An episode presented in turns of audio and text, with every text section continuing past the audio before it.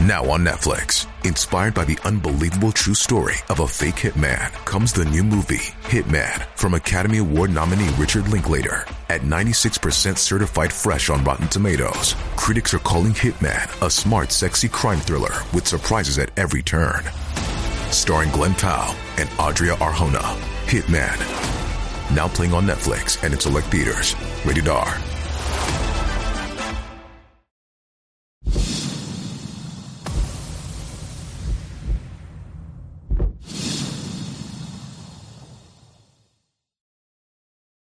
大家好，欢迎大家观看今天的节目。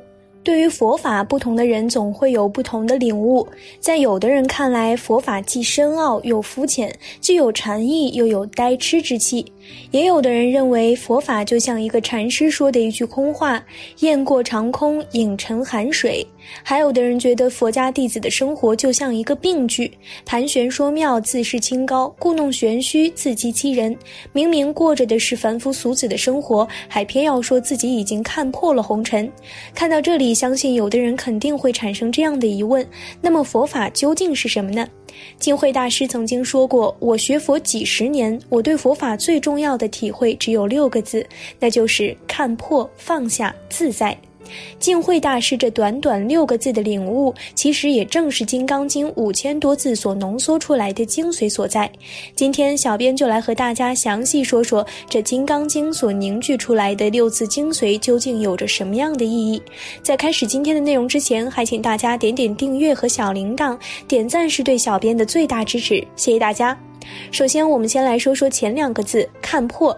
在《金刚经》中有着这么一句话：“一切有为法，如梦幻泡影，如露亦如电，应作如是观。”这句话的意思就是告诉我们，我们所看到的一切其实都是空的，是假象。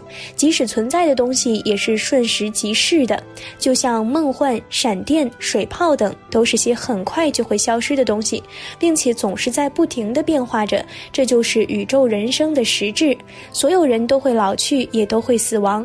即使拥有再多的财富，你也带不走；拥有再大的权位，最后也只能留给后来人。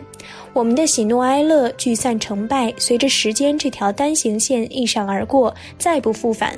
李白曾留下过这么一段诗句：“吴宫花草埋幽径，晋代衣冠成古丘。”沧海桑田，物是人非，无常是人生永恒的主题。佛家讲，所谓佛法者，即非佛法。佛法就是空，所以是与非都不重要。人生也是空，所以所有的执迷都没有意义。佛为什么要说世上的一切都是空的呢？有人从微观的角度很好的解释了我们所看到的物质世界。就拿我们一只手来打个比方，手是由骨头、肌肉、血管、神经等组织组成的，每个组织又是由细胞组成的，而细胞又是由分子组成的，分子是由原子组成的，原子是由原子核和原子核外围的电子组成的。原子核和原子核周围的电子之间的相对距离相当大。如果原子核像一颗黄豆那么大，电子便像芝麻那么大。电子围绕原子核运转的半径就像一个足球场那么大。如果把电子和原子核之间的空间去掉，地球就跟一个篮球一样大。如果把质子和中子里的夸克之间的空间去掉，地球就跟一个细菌一样大。也就是说，如果从微观的角度来看，我们的手，手就是空。的几乎没有任何物质，我们所看到的一切物质都是无非是电子以及高的速度围绕原子核旋转所造成的假象。释迦牟尼佛当年肯定不会认识到物质是由原子组成的，但他悟出了一个更为深奥的哲学道理：无论多大的物质，都是由极多小的物质组成，而且是永远在变化的。存在的东西正在消亡，活的东西也正在死亡，而变化着的东西永远是虚的，不是真正存在的。因此，佛所说的空，主要指的是精神层面上的空。古语说：“广厦千间，夜眠七尺。”这也。就是说，人有一千间房子，晚上也只能睡在一间房子里，睡觉占用的地方也只有七尺大小。那另外的九百九十九间房子其实都没什么用，可对世人来说，那九百九十九间房非常有用，因为在世人的心理上，那九百九十九间房是证明我很行、很能干、很富有的有力证据。可是我们向世人证明我很行后，又有什么用呢？说到底，这一切就是为了心情顺畅、感觉好而已。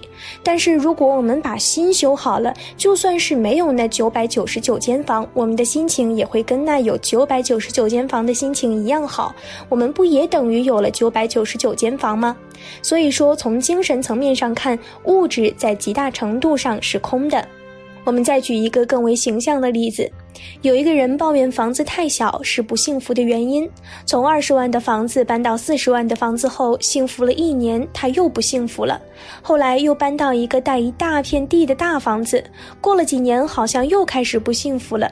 这从另一个角度也说明了大房子是虚的，只不过是海市蜃楼。房子并不能带来人真正想要的东西，搬家实际上是在搬人的心态而已。而一颗不满的心，无论搬到哪里，也还是一颗不。不满的心，心不满，即使有再大的房子，也跟没有一样。而我们人生最大的悲哀，就是看不破，不懂人生的悲凉，每日为所得所失斤斤计较。到头来不知道到底在忙碌什么。只有当我们看破世上一切都是空的，人才不会去追逐那些空的东西。这时候，人就会开始走向内心，提高自我，珍惜和家人在一起的每一天。不要因为忙于工作而忽略你的家人、爱人、朋友。对财富的聚散尽量淡然，不执着，平安是福，知足就好。看破了，人也就能够放下了。所以，我们接着来说后面的两个字：放下。《金刚经》中有这么段话：“如来常说，汝等比丘，知我说法，如法欲者，法上应舍，何况非法？”意思是如来常常说：“你们比丘既然知道我所说的佛法如同渡筏的比喻，渡过河就要舍筏，其实佛法也是如此。佛法尚且要舍弃，更何况非法呢？”佛经上有这样一个故事：范志拿了两株花要供养佛，佛曰：“放下。”范志放下两手中的花，佛更曰放下。范志很是疑惑，两手皆空，更放下什么？佛曰：你应当放下外六尘、内六根、中六识，一时舍却。到了没有可以舍的境界，你也就到了免去生死之别的境界了。千难万难，放下最难。世人都晓神仙好，唯有功名忘不了。纵然知道一切都是虚妄，一切都将化为尘土，现世人的无名和妄念也依然很难摆脱。唐朝的大臣于朝恩曾请教慧中国师道：“何者是无名？无名从何时起？”慧中国师不客气地说：“佛法衰向今现，奴也解问佛法。”这句话的意思是佛法快要衰败了，像你这样的人也懂得问佛法了。于朝恩从未受过这样的羞辱，勃然变色，正要发作，国师又说：“此事无名，无名从此起。”意思是这就是蒙蔽心性的无名，心性的蒙蔽就是这儿开始的。于朝恩当即有醒，从此对回中国师更为亲近。看破是智慧，放下是修行。不是放下你的事业和家庭，而是放下你的虚荣，放下你的贪欲，放下你的愤怒。对于别人的冒犯不会耿耿于怀，对于不明的财富不会贪心大动，对于曾经怨恨的人不会暴跳如雷。有人复述你曾经的悲伤过往，你安静倾听，像是听一个陌生人的故事，心如止水。对于曾经恼怒和愤恨的人，坦然面对，一笑置之，放下心灵的负累，人生才能往前看，走得更快，走得更远。放下追逐名利的心后，心就平静了。心静了，人自然能做到自在了。我们再来说说最后两个字“自在”。《金刚经》中有这么一段话。应如是生清净心，不应住色生心，不应住声香味触法生心，应无所住而生其心。这句话的意思是告诉我们，当知道一切都是虚幻的以后，应当如是生无上正等正觉的清净心，不应当执着在物质现象上，不应当住在声音、香气、滋味、感觉、记忆等现象上而升起凡夫的虚妄心。无所住不是什么事情都不做，也不是什么事都不想。因无所住，并不妨碍起心动念，也不妨碍行住坐卧。曾有这么一桩公案。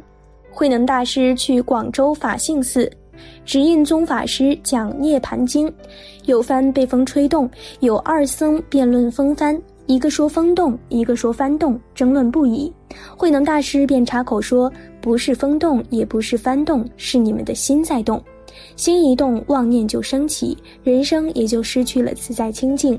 因无所住而生其心，保持心灵的平静和清净，人生才能真正自在。”曾有这么个故事：一个渔夫在岸边晒太阳，有个企业家诱惑他，让他贷款买条船，这样下去几年就能还完贷款，再过几年公司就能初具规模，到了退休的时候就能在岸边晒太阳了。